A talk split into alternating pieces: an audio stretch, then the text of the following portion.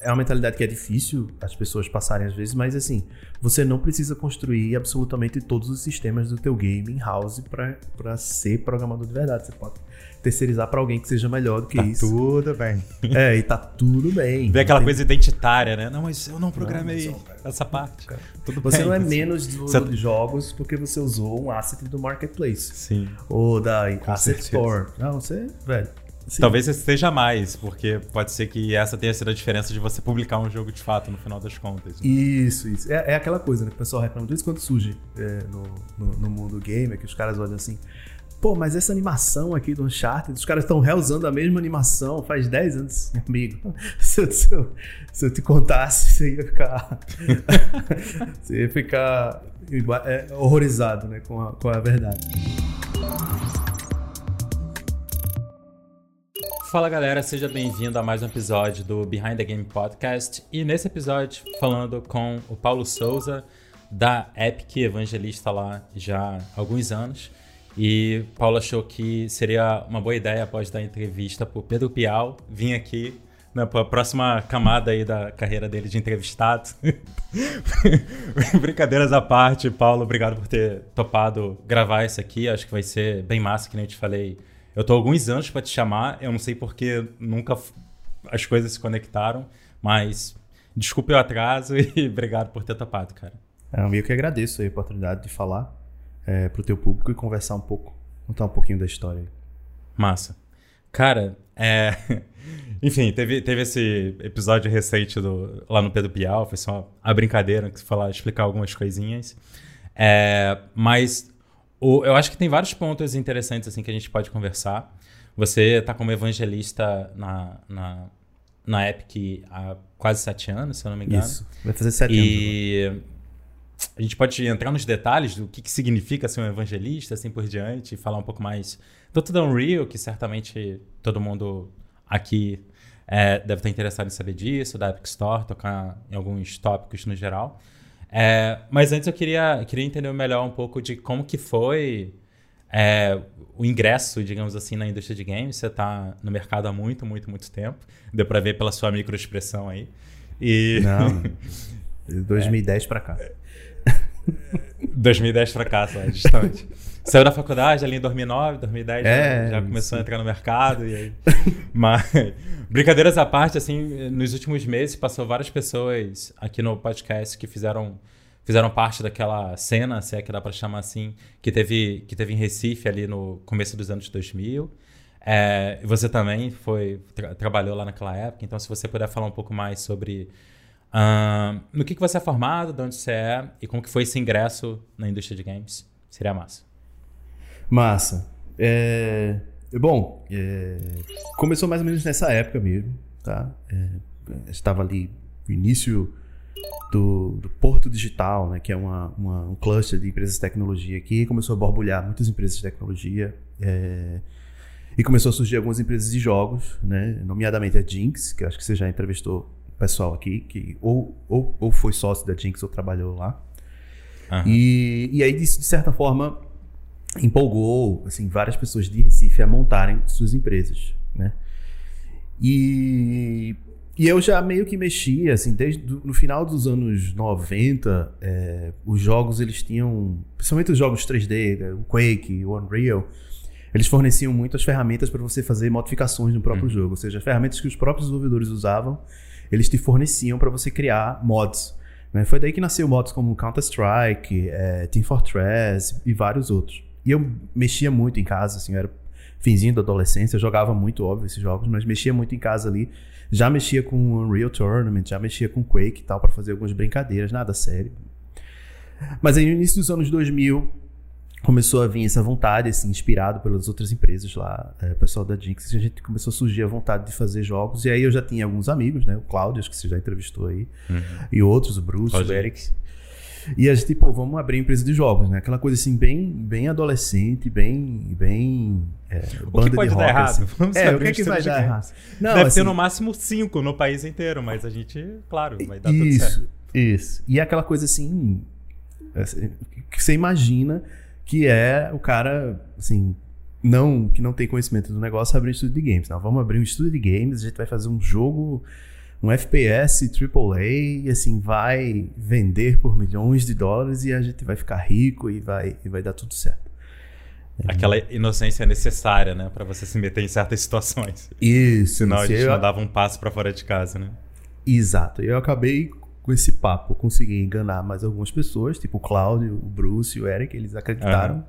que isso ia acontecer e eles entraram nessa roubada e estão aí até hoje. E, e, e, aí, de certa forma, a gente montou a empresa.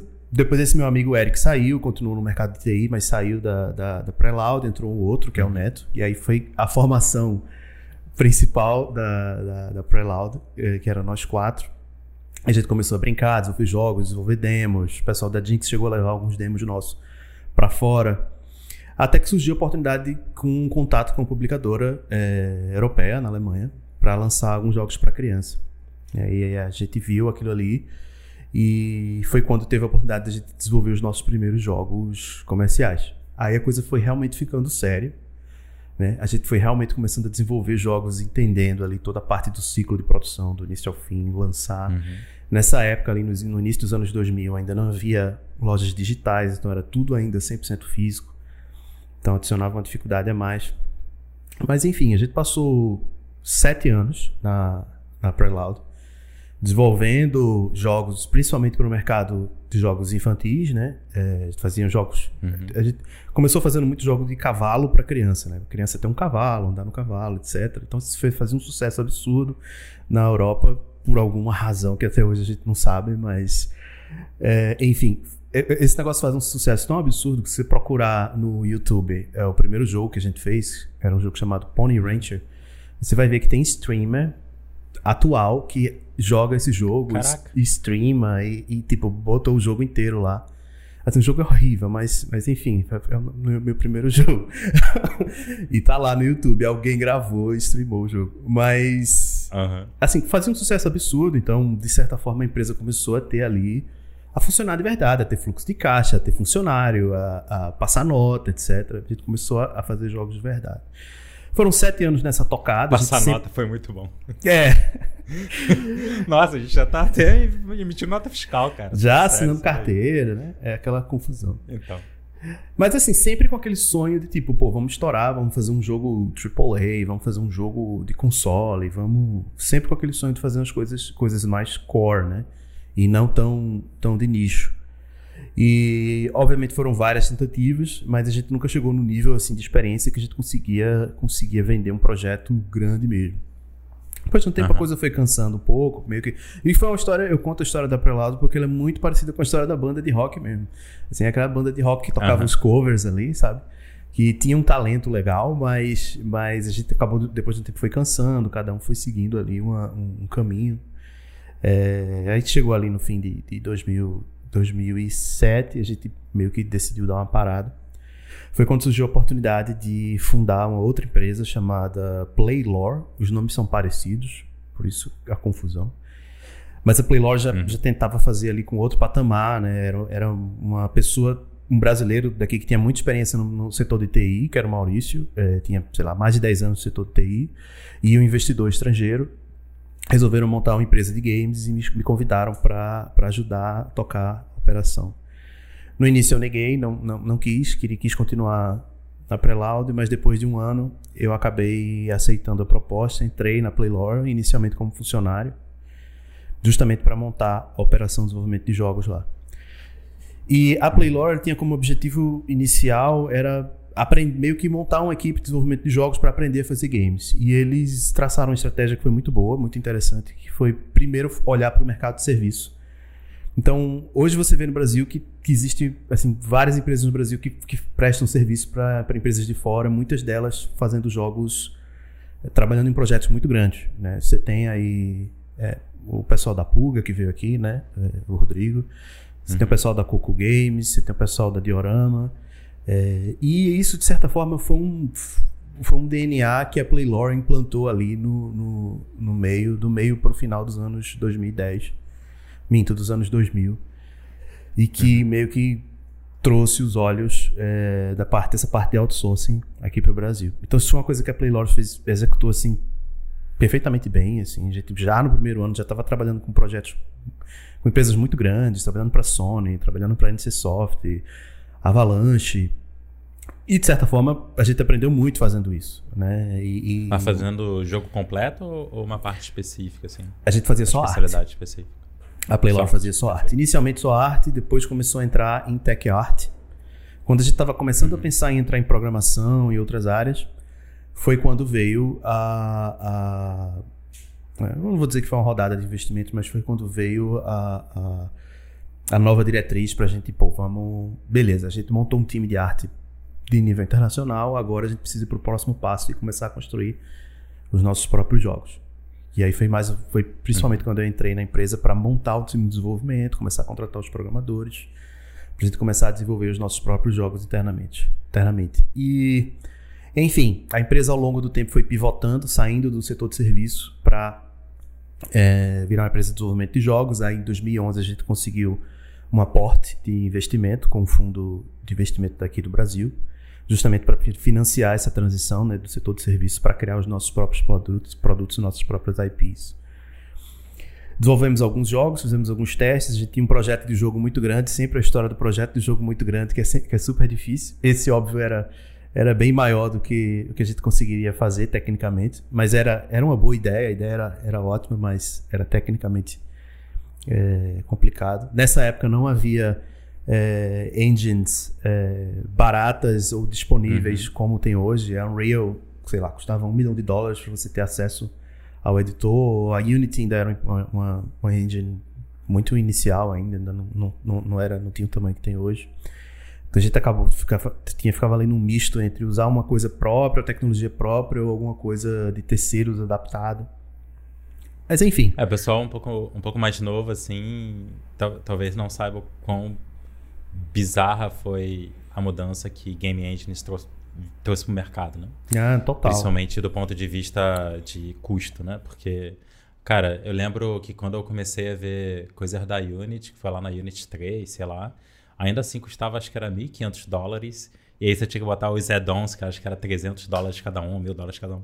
Tipo, era, era pra, pra, você começar a brincar de alguma coisa já era muito caro. Não lembro Unreal como é que era na época. Não sei nem se tinha, tava, era aberto nessa camada, né? Tipo, pra uma pessoa com dinheiro, não uma empresa, né? Tipo, mas de toda maneira mudou, mudou muito, né? Impressionante. Não, e você, você tá usando a ferramenta que, assim, as empresas grandes estão usando para fazer para fazer seus jogos. Sim, sim. Além, é. além do que, assim, quantidade de pessoas que usam as ferramentas, de certa forma, empurram as empresas para desenvolverem é, desenvolverem de uma forma que meio que abarque o uso de todo mundo. Porque antigamente, cara, era tipo, toma aí o código fonte e te vira. não tinha, não tinha UX bonitinha, era, era, era, era sofrimento, cara. Eu lembro que antes de entrar na época, uhum. eu fui começar a pesquisar é, Game Engines na época, 2014, foi, foi a primeira vez que eu usei Unity na minha vida. E Unreal. E eu lembro que eu começava a fazer umas coisas assim, assim, caramba, tá tudo pronto, assim, como assim, velho? Tipo, o cara faz isso, isso e isso, e, e, e o jogo já tá funcionando. Eu fiquei de cara, assim, com. Eu passei. Eu, eu, eu, sempre fui muito próximo da área técnica, né? Eu, eu esqueci de falar isso. Eu comecei como level designer e modelando cenários. E depois comecei uhum. a, fiz muito game design, também fiz produção. Mas ao longo do tempo, é, tanto na Preloud quanto na Playlore, eu fui transicionando da área técnica, deixando de fazer cada vez, fazendo cada vez menos jogos e cuidando mais da parte de administração e, e de enfim, negócio. e da parte do negócio. Mas por necessidade mesmo. Mas sempre gostei de ter meu pé na parte técnica. E aí, quando eu entrei na época, eu acabei voltando. Mas enfim, só para terminar a história da Playlore, da, da Playlore é, a gente fez alguns, desenvolveu alguns jogos e alguns jogos, obviamente, não deram certo, outros chegaram até é, gerar receita para a empresa, mas nunca no patamar que a gente ou que os investidores esperavam. Então, em 2014, uhum. a gente meio que resolveu puxar lá o, a empresa da tomada, encerrar, encerrar as operações e aí, bom, a minha história é que 2014 foi um, foi um ano sabático até eu decidir o que, é que seria do meu futuro da indústria, até quando surgiu a proposta da Epic, ali mais ou menos bem pertinho do fim do ano, surgiu a proposta da Epic para começar a trazer, a trabalhar daqui do Brasil e, e, e pesquisar desenvolvedores brasileiros para utilizar Unreal Engine 4. Pessoal, deixa eu aproveitar aqui essa pausa para te fazer um convite. Se você tem interesse em desenvolver jogos com potencial real de vender bem, você precisa conhecer o curso Behind the Game. Nele você vai aprender todas as estratégias e táticas que eu uso no meu estúdio de games e que você vai conseguir aplicar mesmo sendo um desenvolvedor, trabalhando sozinho aí nas noites e nas madrugadas, ou até mesmo se você tiver uma pequena equipe e estiver trabalhando com ela, né, numa parceria ou até mesmo com pessoas contratadas, não importa. As aulas focam em temas que todo mundo que desenvolve jogos precisa conhecer bem, como o processo de produção, marketing, tudo que você precisa para fazer um jogo de qualidade, de alta qualidade, dentro do orçamento, tanto de tempo quanto de dinheiro, né? E conseguir conquistar os jogadores e fazer esse jogo vender bem. Então, se você quer dar espaço na criação dos seus jogos e ter receita com eles, não deixe de conferir o link que eu vou deixar na descrição e você vai poder lá fazer a sua inscrição no Behind the Game. Cara, antes, antes da gente entrar na, na Epic, Unreal e assim por diante, uh, tem um ponto que eu fiquei pensando aí enquanto você contava a história, que é algo que é difícil para todo mundo, e aí seria legal entender o seu, a sua, enfim, sua visão sobre esse assunto, né? Já que você passou no mínimo duas vezes por isso, que é, eu não sei se você passou duas vezes ou não, mas encerrar as atividades de uma, de uma empresa, de um estúdio, né? Então, Uh, eu acho que todo mundo tem aquele dilema de se as coisas não estão dando certo, se as coisas tinham potencial, você acreditava que tinha potencial, e chega num, num determinado momento as coisas não estão encaixando como você achou que iria encaixar. Se está na hora de encerrar as atividades e realmente o potencial talvez você tenha é, superestimado ou, ou alguma coisa do tipo, versus só está faltando se esforçar mais. Né? Então acho que essa, esse é um dilema que, que todo mundo deve. Se ainda não passou, vai passar em algum momento, né? De tá faltando só colocar mais esforço aqui e, mandar ver e buscar novas opções e estudar mais e aprender mais e fazer mais parcerias e, né? Tipo, é, eu devo tentar resolver este problema, digamos assim, ou resolver este problema é deixar de ter o problema e buscar novas coisas, novas oportunidades, né? Eu devo descartar o problema ou tentar resolver o problema, né? Então, se você puder falar um pouquinho, assim, não necessariamente específico de como que foi com as empresas, mas tua visão sobre o assunto. Sim. É... Cara, é... tem vários pontos, assim, que poderia trazer para a conversa. Acho que o ponto principal, que eu acho que ainda é uma realidade no Brasil, é bem menos hoje, tá? Bem menos. É quando a gente abriu empresa, minha primeira empresa, a gente abriu meio que por, por uma questão de necessidade. Assim, não, não, não, se tinha muitas opções uhum. de, de, empresas de jogos no Brasil. Você tinha algumas coisas em Curitiba, tinha algumas coisas no Rio Grande do Sul, tinha a Jinx uh, em Recife. Quer abrir é empresa é... para se empregar, né? Tipo... Isso, para você trabalhar com Ninguém vai me você... contratar. Uhum. É, você tinha que abrir empresa, né? Uhum. E, e, aí é uma das coisas que aqui no Brasil. Hoje não, né? Hoje já tem empresa aí com 250 funcionários, a Wildlife, sei lá, tem mais de mil funcionários. Então hoje, se você quer, se o, seu, se o teu sonho é trabalhar com games, você hoje consegue dar vazão ao seu sonho aqui no Brasil.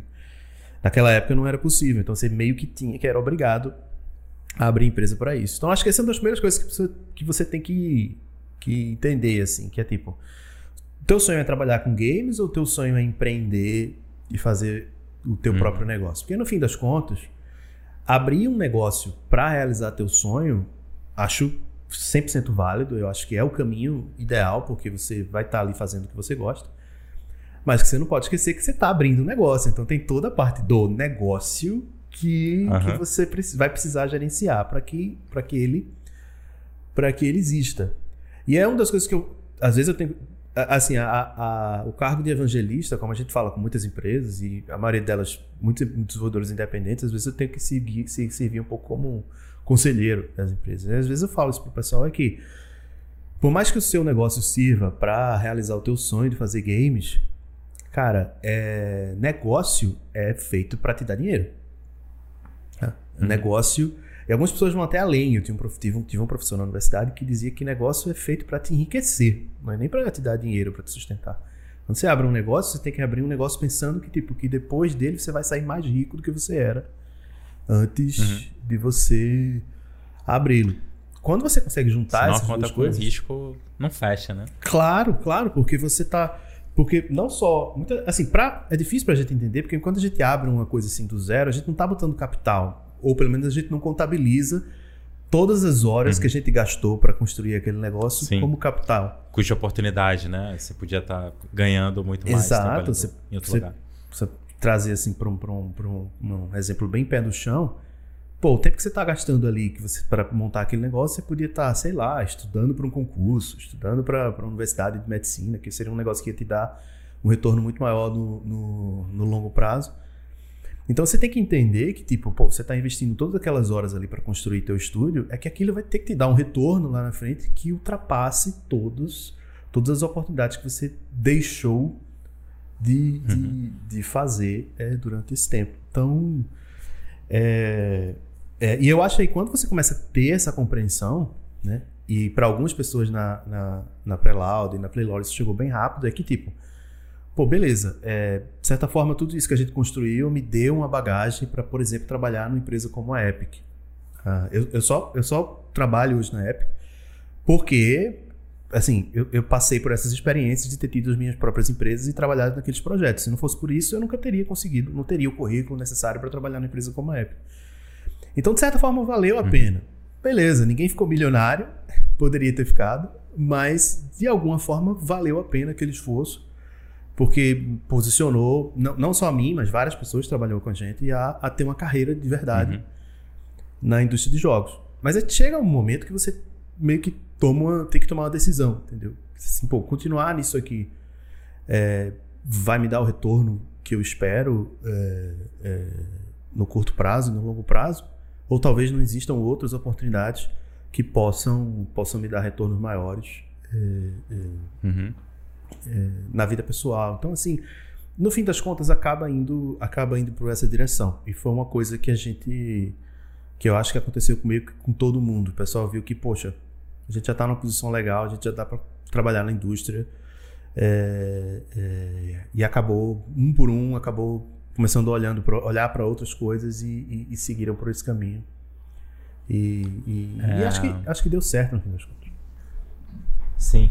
E, e, e, algo que nos últimos anos aqui no Brasil mudou um bocado, que é um pouco do que você já apontou, é que agora a gente tem uma indústria de games acontecendo, né? No sentido de tem tem tem tanto lugares para trabalhar, né? Tipo, a Wildlife é bem grandona, mas assim, tem várias empresas aí entre 50 e 150 pessoas, assim, tem, tem uma boa quantidade já.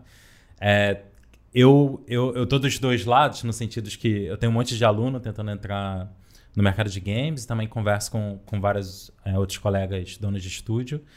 E é curioso porque, tipo, a, a, reclamação que eu mais ouço é a falta de gente para contratar, assim. E, e principalmente ali na camada do meio, digamos assim, né? Tipo, o júnior tem uma penca, mas aí às vezes falta experiência, né? Aquela, aquela profissionalização um pouquinho, saber trabalhar um pouco melhor, né? Pleno tem um buraco, parece que não tem ninguém lá. É, e sênior, o cara já começa a ficar numa categoria que ele às vezes tem possibilidade de trabalhar fora, tem, tem outras possibilidades, né? E, então acaba sendo muito. Além de ser a, a, o topozinho da pirâmide, né? Então tem pouquinho gente. Ainda por cima ele começa a ficar disputado por outras oportunidades, né? Exato. Então hoje tem um, um núcleo gigante aí que você pensar alguém que já desenvolveu alguns jogos, né? E às vezes não fez a conta virar, né? É, fez alguns jogos próprios, tá? um desenvolvedor independente. Às vezes um cara desse está super apto, né? E hoje tem essas vagas, né? Existe essa, essa carência, né? E, e outro ponto, eu lembro que eu lembro que quando eu fui, eu fui numa PD Connect em Helsinki, eu acho que foi 2018. E aí uma coisa que me impressionou lá era que eu acho que, sei lá, era talvez um terço das pessoas só eram desenvolvedores de jogos é, fazendo jogo próprio, digamos assim, né? Ou se bobear nem isso. O resto era todo um ecossistema, né? De fazer aquela indústria funcionar, prestadores de serviços de tudo quanto é tipo, seja de tech, mais programação, de arte, de, sei lá, localização, de música. E isso foi, eu lembro que foi uma coisa que eu fiquei impressionado, assim, porque saiu daquela dicotomia de ah, tem desenvolvedor e tem publisher, né? Cara, tinha todo um ecossistema e aí, acho que foi o momento que para mim instalou, assim, de tipo, cara, é pra onde que o Brasil vai caminhar cada vez mais, né? De ter cada vez mais formas de se trabalhar com games, né? Dependendo é, das suas é habilidades, o, do que você tá afim. É o, o eu comecei, a, a, visão que eu tenho é exatamente igual a tua. Eu comecei a, a entender que o Brasil estava em outros patamares. Porque, porque assim, eu tinha eu já contei isso em alguns outros podcasts, mas assim, eu tinha, tinha uma teoria que era totalmente não empírica, observacional, que era que a indústria brasileira era, seguia uma série de ciclos, né? E eu tinha uhum. visualizado alguns ciclos dessa indústria. A gente teve um ciclo ali no início, no meio dos anos 90, quando uhum. é, era, era muito forte a indústria de, de, software de PC. Então a gente começou a ter algumas empresas de jogos, soft, de jogos de PC brasileiras. E aí cresceu muito isso, aí sumiu. Aí no início dos anos 2000 teve o meu ciclo, que cresceu muito. Recife era um polo de desenvolvimento de jogos e sumiu. É, depois ali no meio dos anos é, 2010 também teve um grande ciclo. outras empresas fecharam e eu, a gente meio que sempre sempre observava isso, que era e a historinha era sempre a mesma. Pô, você tinha um ciclo, várias empresas fazendo jogos, chegava um ponto que o negócio não, não vingava e aí todo mundo saía e ia embora para o exterior e aí não tinha mais ninguém uhum. para montar a empresa e aí acabava e começava tudo de novo. E a próxima geração vinha e eu já ouvi isso mais de uma vez. É, é, a próxima geração vinha para é, começar a querer fazer jogos e dizia assim: Poxa, mas eu comecei é, em 2012 e a indústria de jogos era tudo mato. Só que na realidade não é que era uhum. mato, é que tinha se tornado mato porque o ciclo anterior a Matrix resetou e todo mundo foi uhum. embora e, e uhum. não estava mais no Brasil. É, mas aí, é, quando eu percebi que é, esse, parecia que esse ciclo tinha quebrado, foi justamente essa mesma observação que você teve. Quando eu comecei a ver que começou, começou, começaram a surgir empresas prestadoras de serviço para o um mercado interno, obviamente para o mercado externo também, mas para o mercado interno de jogos brasileiro, eu percebi, ih, rapaz, parece que agora o negócio vingou mesmo. Porque na hora que, na hora que tem especialista vendendo ferramenta né, interno, é porque é porque a coisa tá, tá realmente azeitada. Né? É, é, é divisão do trabalho. Né? Na hora que começa a se especializar é que você vê que, a, que, a, que, que o mercado está se industrializando mesmo e aquilo está começando a, a virar uma indústria de verdade. Excelente. Cara, então para entrar um pouco mais no assunto de, de app, que certamente a gente vai acabar tocando em questões de mercado de forma mais ampla, enfim, a, todas as mudanças que a gente tem visto com distribuição de games nos últimos, sei lá, dois, dois três anos, talvez de forma mais intensa, né? Várias lojas aparecendo e tudo mais. É, Epic uma, sendo uma delas, né? E também Unreal... Quando é que a Unreal 5 anunciou aquele a versão. Como é que chama aquilo? Não é demo exatamente, mas a versão de preview. Já tem um ano não? Já. Acho que foi em maio do ano passado. Se não foi maio, foi por ali. Maio. Tá. Já. É alguma coisa perto de um ano. E, enfim, a gente pode. É, Lembrou da data? É, eu, eu acho que foi depois. Porque eu acho que a gente anunciou em maio. Anunciou em maio de 2020. É porque é, eu acho que com a pandemia, ano, não, sei, 2020, 2021. Não, não pra, eu, eu, tô, eu tô no mesmo ano a dois. É, tipo, eu, eu, perdi completamente a é, referência. mas, mas, enfim, eu acho que, que seria legal, só para começar, né? De, tipo, você entrou, você entrou na Epic Games nesse papel de evangelista. Então, se você puder falar um pouco mais do que, que é um evangelista, o que ele faz. Qual, qual é o papel exatamente, qual é a relação com desenvolvedores, até para o pessoal entender um pouco melhor. É, o que eu gosto de, de falar pro pessoal, para deixar. Porque evangelista é uma palavra muito. É, é muito aqui no Brasil. Religiosa. É, é, associada com religião e tal. Então é complexo explicar. Mas, tecnicamente. Parece que você tá faz... batendo na porta dos outros falando a palavra do Unreal, né? Mas é, é um pouco isso, né? É um pouco disso. Só, só que a gente faz com, com de outras, outros métodos. Mas se, se, eu puder usar um nome mais técnico, é, é tech marketing. Né? É, é, marketing técnico, ou seja, você, você nem está fazendo marketing, porque você não está necessariamente só vendendo o produto, mas você está você, você tá vendendo o produto para um segmento muito específico é, de pessoas, que são as pessoas da, da empresa que tomam decisões de tecnologia. Né? Uhum. É, a gente tem um, um, departamento de marketing, ele, ele vai tentar atingir o público em geral. Né? E o departamento de tech marketing, que hoje hum, quem toma conta principalmente é o pessoal de evangelismo, vai fazer uma coisa mais focada para atingir as empresas, não necessariamente a empresa toda, mas o as pessoas das, das empresas que, que tomam as decisões técnicas. Que tomam a decisão, né? A, a adotarem Unreal. Então, por isso que a gente, o requisito é de pessoas que tenham, tenham experiência com o desenvolvimento, né, que tenham é, lançado projetos, tra tra trabalhado em projetos, lançado produtos e de preferência pessoas que tenham alguma bagagem técnica, porque a gente espera que a pessoa seja capaz de conversar não no mesmo nível, mas que pelo, seja pelo menos capaz de entender e explicar ali para uma pessoa. Tenha o mesmo vocabulário, né? Consiga se comunicar. Isso, exato, exato. Porque não adianta muito eu chegar, por exemplo, eu chego pro cara, ah, mas Unreal é muito bom porque tem Lumen e Nanite, bilhões de triângulos. Aí o cara, uhum. assim, tá, mas meu jogo é 2D e é pro Switch. Eu não vou usar Nanite nem Lumen porque não, não me importa.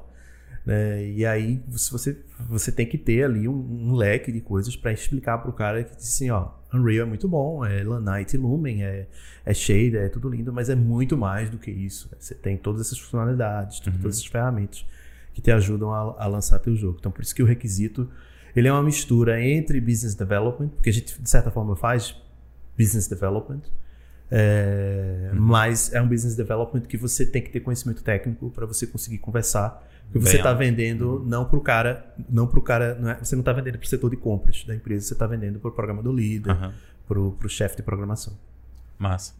E uh, recentemente eu bati um papo aqui com o Tinos também, lá da Aquiles.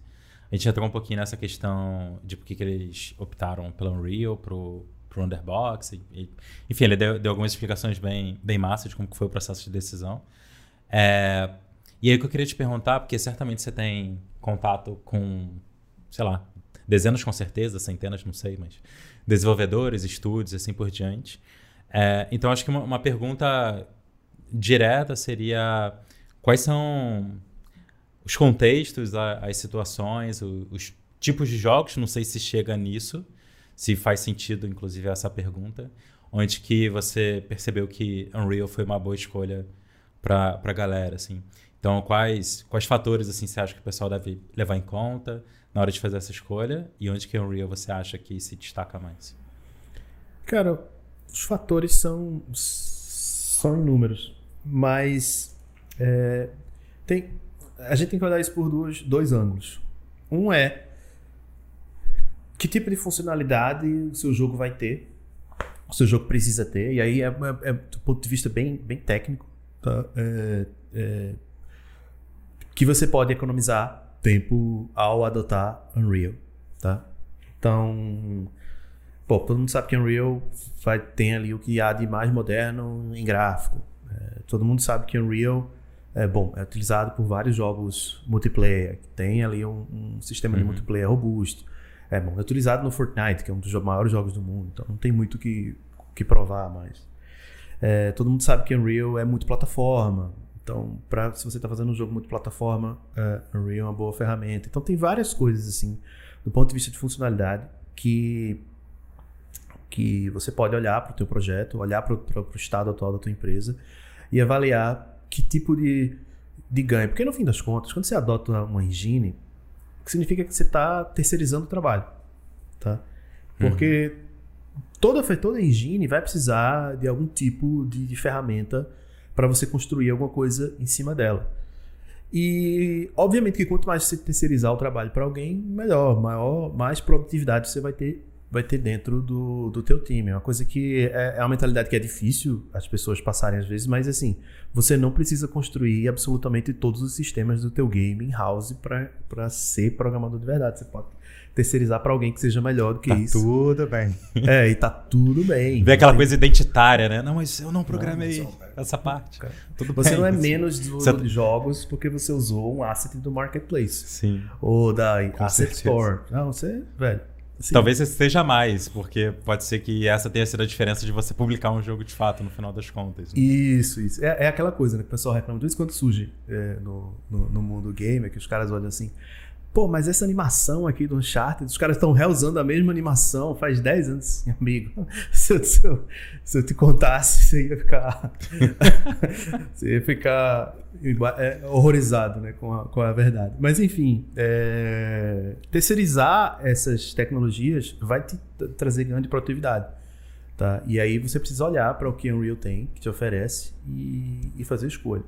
Mas tem, alguns, tem um outro ângulo que a gente precisa olhar, que é um ângulo. Sabe aquele meme do iceberg? Que você tem. Ah, as pessoas só veem as coisas Sim. estão acima. As coisas estão embaixo do iceberg. E as coisas que estão embaixo do iceberg são algumas coisas que são muito difíceis de explicar quando hum. o desenvolvedor não tem um certo nível, um, um, uma certa bagagem de desenvolvimento. É muito difícil eu explicar, por exemplo, para um desenvolvedor que está começando por que, que ele precisa de ter, por que, que ele precisa ter acesso ao código-fonte do engine.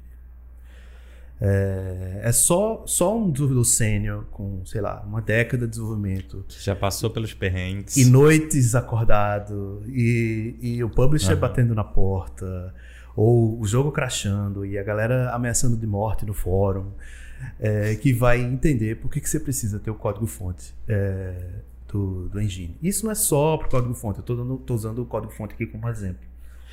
Mas é, assim, várias outras funcionalidades da Unreal que são direcionadas para fazerem, para se fazer jogos mais complexos. Tá? Isso que, de certa forma, às vezes até atrapalha a gente é, conquistar um pouco mais o mercado indie, porque quando o desenvolvedor que está começando, é, principalmente o desenvolvedor independente, que são times menores, é, ele olha para o Unreal e ele vê aquela quantidade absurda de features e quantidade absurda de coisas, e aquilo meio que afasta o cara e diz assim: pô, peraí, isso é muito é muito complexo, eu não consigo nem, nem começar nisso.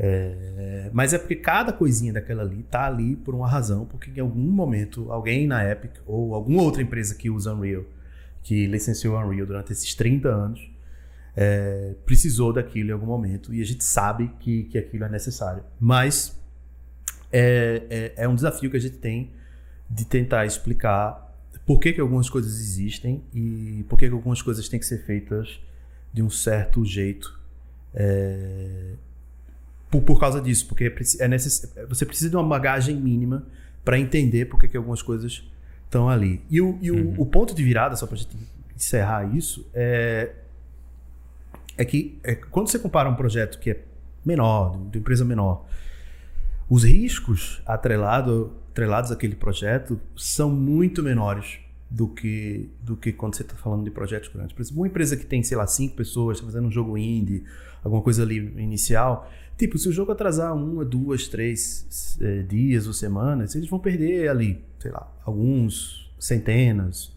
talvez milhares de dólares. Se o próximo jogo da Aquiles atrasar uma semana, assim, eles vão perder, eles correm o risco de perder alguns milhões de dólares. Então, os, os stakes né? As cartas que estão na hum. mesa para eles. O que está em jogo. O que está em jogo é muito maior. Então, quanto, quando a empresa chega nesse estágio, toda e qualquer oportunidade de redução de risco, eles vão, eles vão tomar. E, e, e aí é por isso que você vai ver é, empresas com projetos de porte maiores, com stakes maiores, em algum momento, eventualmente, vão, vão adotar uh, Unreal Engine. É, porque ela uhum. te oferece uma bagagem de funcionalidades que é bem mais completa e que favorece esse tipo de, de projetos mais complexos. Tem esse primeiro ângulo que você utilizou para responder. Eu acho que é bem interessante, assim, do ponto de vista de você está delegando uma parte do desenvolvimento, então é, calha de não ser para um ia falar que não é para um humano, mas é, né? Só tem essa. Ele tá atrás da, daquilo tudo. Mas quando você, você compra o software, né? Ou, ou começar a utilizá-lo e tal. Eu acho que essa é uma boa maneira para você enxergar isso, até sendo um estúdio pequeno, né? No sentido de que se o tipo de jogo que você está fazendo tem como features principais, faz parte da proposta única de valor dele, coisas que Unreal é, é muito faz, bom em fazer. Né? Faz né? muito bem. Talvez o, o, encaixe faça muito sentido, né? Eu tava lembrando daquele. Tem bastante tempo que eu vi esse jogo, nem sei como é que tá agora, mas. Acho que é Manor Lord. Acho que é isso. Você sabe qual é? Que eu sei que ele tá sendo feito em Unreal. E é um jogo lindaço, assim, tá, tá fantástico. Ele ainda não foi lançado, não. E, e se eu não me engano, era um cara só que tá fazendo. E, e assim, é engraçado porque parece propaganda da Unreal, assim, porque os mesmos itens e features da Unreal são os features do jogo, sabe? Então ele pegou as principais coisas, pelo menos é como eu me lembro, pegou as principais coisas lá do Mega Scans e assim por diante. Tudo é, é, um, é um ponto essencial do jogo, né? De, de atratividade do jogo, né? Então, mesmo sendo um desenvolvedor só, se eu não me engano, é, esse, esse encaixe né, entre produto, é, eu estou pensando num produto com essas features principais, então se eu fosse contratar, qual engine eu contrataria, né? acho que essa é uma forma interessante de abordar o problema, né? Pra, pra você não você não tá lá, tipo, peixe tentando subir em árvore, né? Você tá fazendo um negócio que é justamente uma coisa que é difícil fazer naquela engine que você tá utilizando, né? Isso, isso. É, é, é aquela coisa, né? É, nada é impossível. É, se você quiser fazer um jogo é, open world, uhum. multiplayer, online, com, sei lá, milhões de, de elementos ao mesmo tempo, etc. Nas engines concorrentes, você pode fazer? Claro que é possível fazer. Mas o esforço para se fazer um jogo desse tipo em outras engines, obviamente vai ser maior do que se você fazer na, na Unreal. Ao mesmo tempo que tem alguns casos que não faz sentido você querer matar uma formiga com, com um canhão. Entendeu? Uhum. É, você vai acabar gastando mais tempo tendo que reduzir coisas é, é, no Unreal para poder, sei lá, caber num, num, dispositivo móvel. Às vezes você quer fazer um jogo para celular que é muito uhum. pequeno ali, um, sei lá, um hyper casual. É, assim, dá para fazer? Claro que dá. Quem, quem, quem manja de Unreal vai conseguir fazer um pacote de Unreal lá super pequeno. Mas assim, vale a pena? Aí é uma questão que tem que, tem que ser levada em consideração. Perfeito. E cara, tá, a gente tava falando mais cedo de enfim, da, das fases que a indústria de games teve aqui no Brasil e, e como que agora está chegando no momento onde está começando a ter é, não só estúdios desenvolvedores, mas também é, empresas de outsourcing prestando serviço entre si, é, estúdios, empresas de forma geral, né, trabalhando mais uma para as outras e assim por diante. E a própria Unreal, isso é uma coisa de, de outras game engines também, mas eu acho que Unreal pelo menos a minha percepção, é, se destaca um pouco nessa direção, de ser utilizado não só em games, como em outras coisas, né? Eu lembro uhum. que eu fiquei particularmente impressionado com Mandalorian e só depois lendo e pesquisando fui ver que uh, tinha dedo da Unreal ali, né? Uh, então acho que, essa, acho que essa é uma camada também que eu não sei se você pode comentar um pouco mais, assim, mas eu lembro de um aluno também que trabalha, trabalhava com arquitetura e ele era apaixonado pelo Unreal justamente porque Boa, é, acho que ele trabalha até hoje, na verdade, no Canadá com arquitetura. Boa parte do trabalho dele, né, de visualização arquitetônica tal, para vender projeto gigantesco, né, é feito com, com Unreal. Então acho que tem ainda esse, essa camada, né, de, do, de todo o aprendizado que a, a pessoa obtém para fazer algo desse tipo. Quanto mais houver virtualização das coisas, é, sem querer entrar necessariamente em metaverso, etc. Mas quanto mais houver virtualização das coisas, como o próprio exemplo da arquitetura, vai para pegar uma coisa mais simples, né, da gente fazer isso digitalmente antes de, é, em vez de fazer de, de, outras formas, mais as habilidades e conhecimentos de game engine no geral, desenvolvimento de games, passa a fazer sentido em outros ambientes também, né? De entretenimento e até fora disso, né? Você tem visto muita coisa nessa direção? Imagino que sim. É, é, é o que você falou. É... E você é, trabalha diretamente também com. Sem ser estudo de games, assim? Faz parte do teu trabalho? Sim. mais? Também. É, a gente acaba tendo que fazer um pouco da parte de relacionamento com alguns. Aqui no Brasil, principalmente com o setor de TV e cinema. É, broadcasting, que já usa Unreal. Assim, a Globo já está usando Unreal em várias coisas deles desde 2016. É, acho que é o nosso maior cliente aqui. Não Games, é, é, é, assim, é a maior empresa que usa Unreal no Brasil, certamente. Uhum. Talvez não, porque a Petrobras também usa, mas assim, aí não vale. Mas, tá, tá no top 3. É, é uma das maiores. É, você compara uhum. Petrobras, é, é, Globo, aqui eles estão no top 3. agora, uhum. agora eu falei bem do cliente, né? Coloquei o agora, é, então. Agora o Sandro vai gostar da, da... Aumentou esse valuation aí rapidinho. Aumentou o valuation da Aquiles. É, deu uma. uma... Enfim. É... E, e, mas assim, é um mercado enorme, é, muito, muito amplo, e a gente tem uma vantagem competitiva que a gente sabe, a gente manja desse negócio. Se quem trabalha com games, uhum. trabalha com engine 3D, não é só Unreal, obviamente que Unreal é melhor. É piada. Mas é, quem trabalha com games e game 3D, assim, todos os jogos é 3D, né? Mesmo jogos 2D é 3D, mas bom, enfim, você simula o 2D. Uhum. Tem um conhecimento técnico que, cara, é, já está super demandado hoje, já está, pode-se dizer, já está numa crise de, de, de falta de profissionais. Só vai piorar, não consigo. Eu não consigo vislumbrar uma melhora que assim, você vai ter continuar tendo aumento na demanda de profissionais da área. É, e eu não consigo vislumbrar que a, a oferta vai aumentar é, no curto prazo. E, e, e assim. É, vai ser super. Match, cara. É, Isso é daí vai, acho vai, que vai ser uma demanda que só cresce. vai, vai ser super difícil pra gente conseguir gerenciar aí no- nos próximos anos Aham. isso, porque assim, real time, real time é, CGI, né, é, computação gráfica em tempo real, vai virar tendência, tá começando a aparecer dentro de carro agora. Então a gente acabou de lançar um carro elétrico nos Estados Unidos que é a Rivian, que é uma caminhonete elétrica que tipo toda a parte de, de HUD deles, né, eles chamam de HMI, que é a interface homem-máquina, é renderizada utilizando Unreal.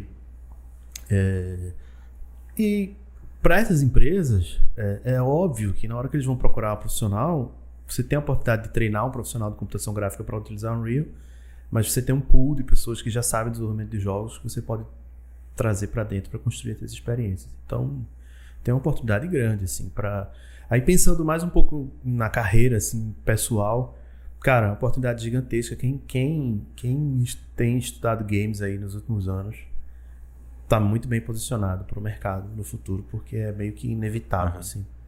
Vai ser tudo, tudo de computação gráfica no futuro vai ser em real time e vai ser game engine. Uhum. Aquele plot twist, né? O cara começou a aprender Unreal pra fazer jogo e vai parar na Tesla, sei lá. É. Com... Exato, exato. É, Porque as aplicações são infinitas, cara. Tu, fal- tu falou o exemplo da Tesla aí. É, Isso é o que a gente vê, sabe? Tipo, o cara tá usando lá Unreal para o HMI, tá usando para o painel do carro.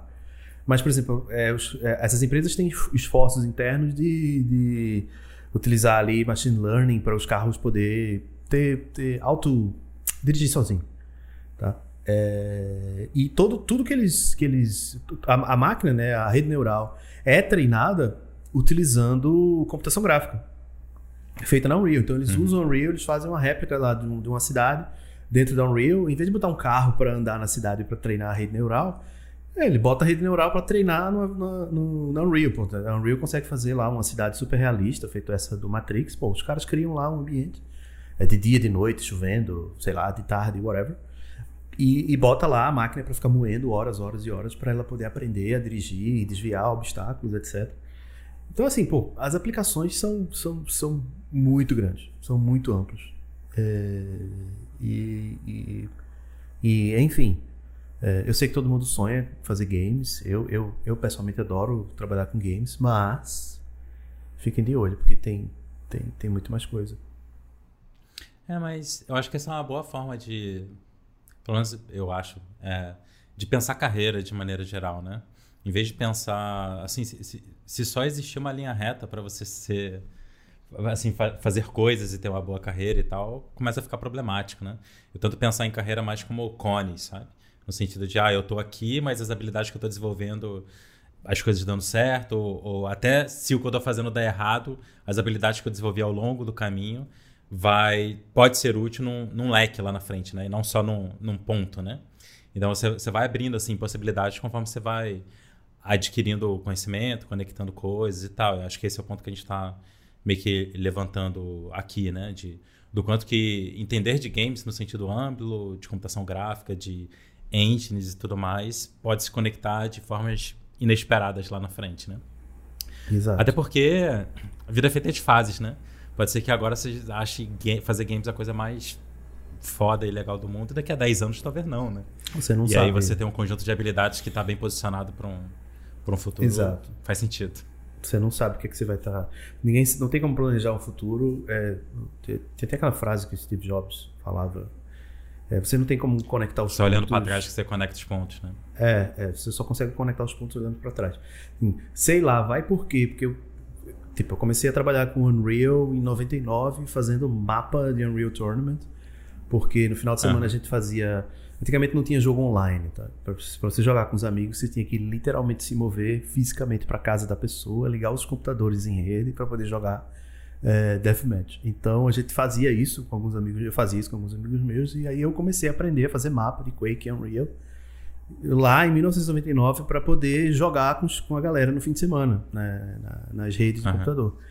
Vai, sabe-se lá por que eu resolvi fazer mapa em 1999, tipo, sei lá, 20 anos depois, eu tô trabalhando na empresa que eu, é, é, assim, eu fazia, brincava com o software dela, sei lá, 20, 30 anos atrás.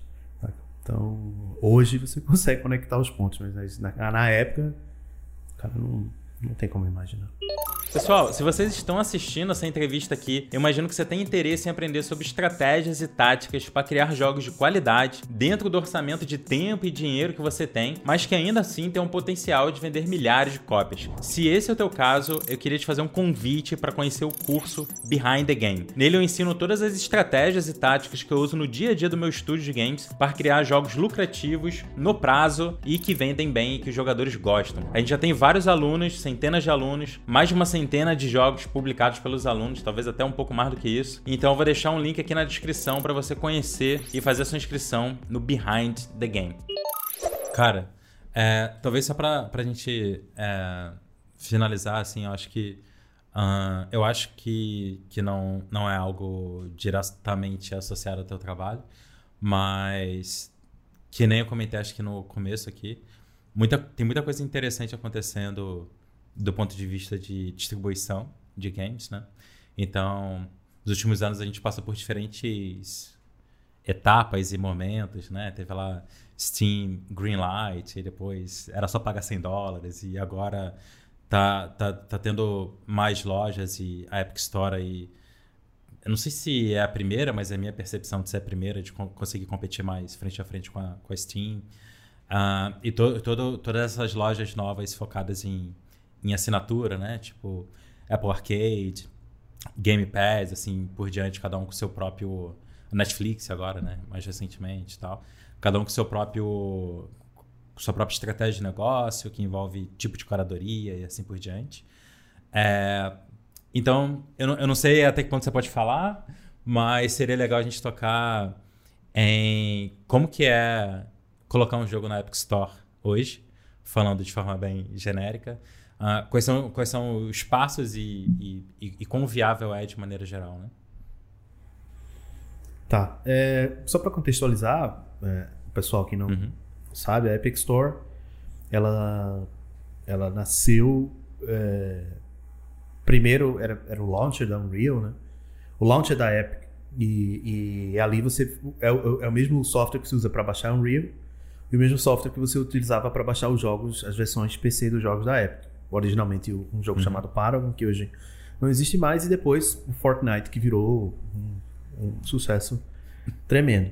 É, de certa forma, a Epic Game Store ela nasce, ela nasce da necessidade de se criar uma infraestrutura gigantesca para a gente poder servir o Fortnite para para o mundo inteiro. E é meio que faz parte da história da Epic. É, tudo aquilo que a gente, tudo, todo, todo tipo de ferramenta que a gente cria internamente é, para servir os nossos próprios jogos, em algum momento a gente, a gente toma a decisão de compartilhar essa ferramenta com todo mundo. Tá? A Unreal Engine, a história da Unreal é literalmente isso. A Epic desenvolveu uma engine para fazer um jogo chamado Unreal, e à medida que as pessoas foram vendo é, o jogo, foram começando a dizer: pô, será que a gente teria como ter acesso a essa tecnologia? E aí a Epic começou a vender Unreal. A mesma coisa é, com algumas outras coisas que a gente Hoje também tem como serviço, Epic Online Services, que também foi algo construído para o Fortnite. Mas a loja principalmente era, pô, a gente precisa, a gente construiu essa infraestrutura aqui, por que não compartilhar isso com, com outros desenvolvedores? Tá? Só que ela filosoficamente tem alguns, alguns pontos que, que foram decididos, é, que a gente acha que é importante. O primeiro era tentar trazer uma mudança aí do ponto de vista de modelo de negócios é, para jogos. É, a Epic já, já tornou público isso, de que ela tem, ela tem uma posição de que é, os, os fees de outras das, das plataformas, pelo, pelo menos do jeito que, elas no, que eles são no mercado hoje, são muito altos para a operação. Então, por isso que a Epic Game Store tem um fee menor, é, 12%. Né? E, mas a gente também entendeu que, pelo menos a priori, era preciso era preciso que, o, que a Epic Store fosse um ambiente curado para que se pudesse resolver de forma mais eficiente o problema de visibilidade dos jogos. Uhum. É, é um, e é um equilíbrio muito complexo de você, de você é, fazer, porque pô, se você faz uma coisa que é fechado, né, que é curado, é, poxa, é, você não está dando, não está sendo acessível para todo mundo, mas ao mesmo tempo que você faz um sistema 100% aberto, você vai ter tanta coisa lá que quem quem está fazendo as coisas mais legais está se, se esforçando. Vira genérico, né? Vira um genérico e acaba se perdendo, tá? Então a gente tentou, tá, é, a, a, o desafio é procurar esse equilíbrio, tá? Então a priori ela começou como uma, como ela começou 100% curada, ela vai continuar a ser curada durante algum tempo, eu não, não sei qual é esse tempo. Hoje a gente já abriu o beta para as ferramentas de self-publishing. Tá? Se você entrar lá no site da Epic Game Store, acho que é Epic Game Store barra About, Epic Games barra About. Eu, eu não tenho certeza, mas tu pode colocar, depois eu te passo o link, tu pode colocar o link aí. É, mas lá, lá, embaixo no site dá para achar também, está decentemente e... visível assim. E aí hoje a gente já está começando a lançar alguns jogos dentro da, dessa plataforma de self-publishing.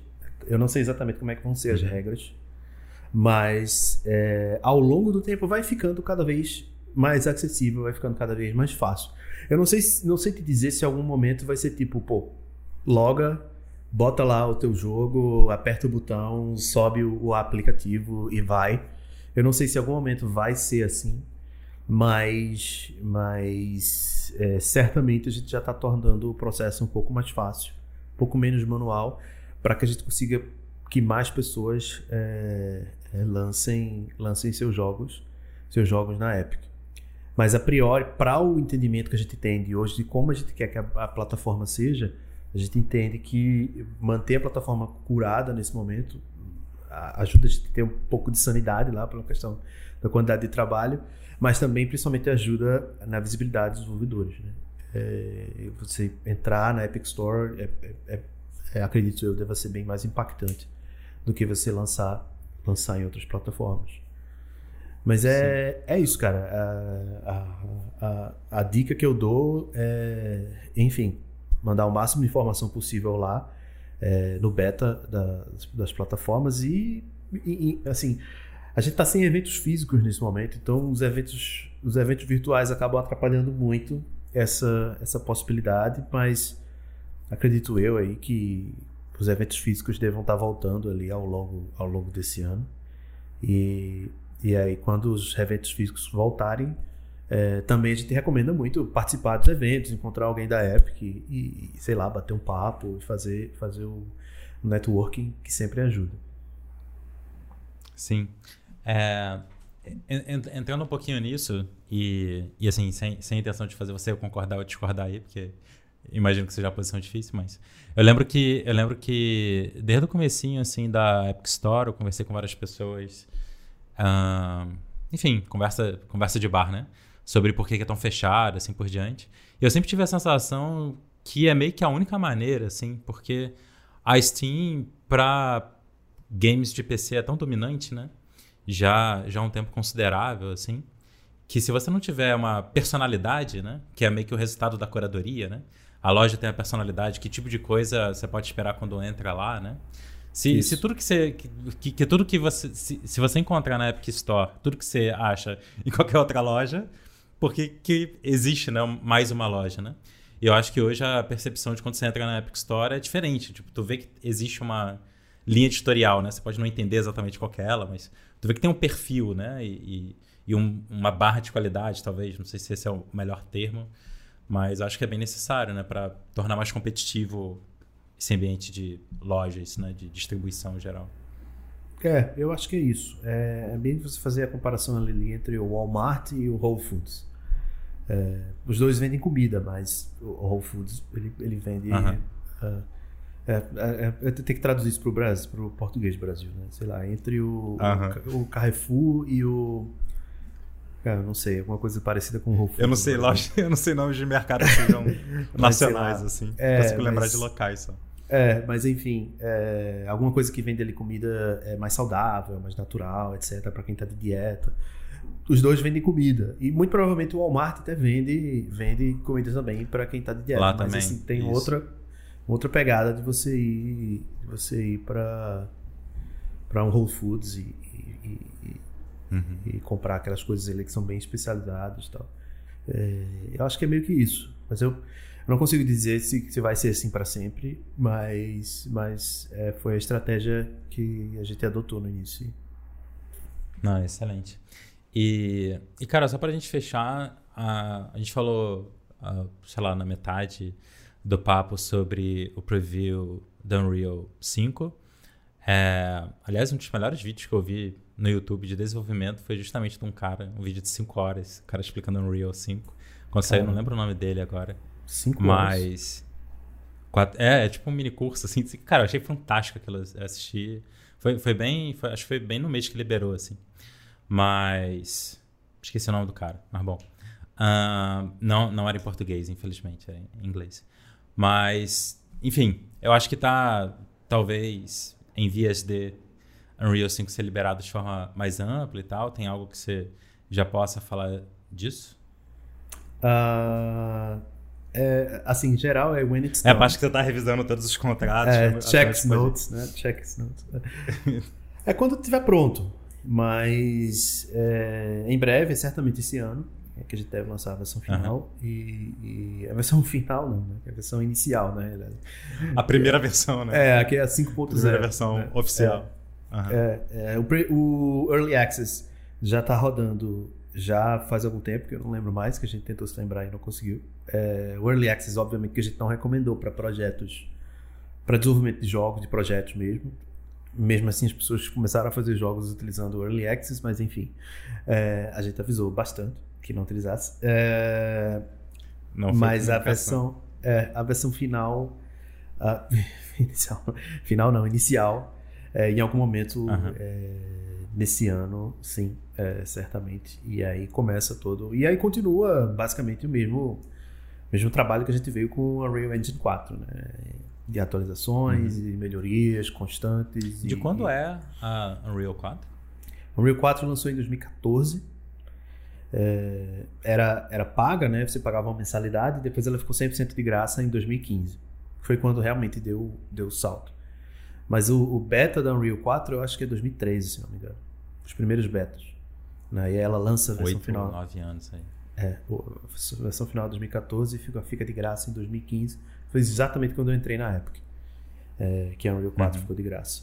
E, e aí é isso. É, é, a partir do momento que a gente lançar a versão inicial da Unreal, os esforços, obviamente, vão para vão para Unreal 5 e, e, e, a gente vai continuar o processo exatamente como é com a Unreal 4 hoje, lançando atualizações é, e desenvolvendo melhorias e trazendo coisas novas. Excelente, cara. Paulo, muito, muito obrigado. Foi, foi, foi massa para mim o papo. É, eu sempre aprendo e reflito pra caramba nessas conversas. Eu, eu particularmente gosto muito do assunto carreira, assim, e eu acho que é sempre muito legal, uh, enfim, ver, ver, ver como que a pessoa olha para trás e conecta os pontos dela, né? Para pegar a própria associação aí de, da, da frase do Steve Jobs, né? Então, cara, obrigado pra caramba uh, pela, pelo papo, pela generosidade. E, e, parabéns aí pelo trabalho, tanto lá no começo, na época que era Mato V3, né? Ou V4, tipo, uma das V2, vezes lá antes da... Algumas das vezes que a Matrix resetou. uma das vezes lá que a Matrix resetou. E, enfim, e pelo, pelo trabalho aí de ajudar a popularizar e ajudar estúdios interessados em utilizar o Unreal no, nos projetos delas a fazer isso bem feito. Eu que agradeço a oportunidade de falar para o teu público, que acompanho já há algum tempo nas redes. Acho que tu traz uma perspectiva que é muito importante assim para os desenvolvedores, é, principalmente para quem está iniciando, que é que é essa perspectiva do negócio. Acho que isso tem, tem muito valor. Todo mundo entra. Eu, eu já tive nessa nessa fase, mas na minha época não tinha o Rafael para falar sobre isso. Então, é, aproveitem que tem o Rafael para falar sobre essas coisas, entender um pouco da, da experiência que ele tenta trazer, porque porque, porque é, é isso, cara. É, é, no fim das contas, é, o, é o sonho da gente desenvolver jogos, ainda é o meu sonho desenvolver os meus próprios jogos. Mas uhum.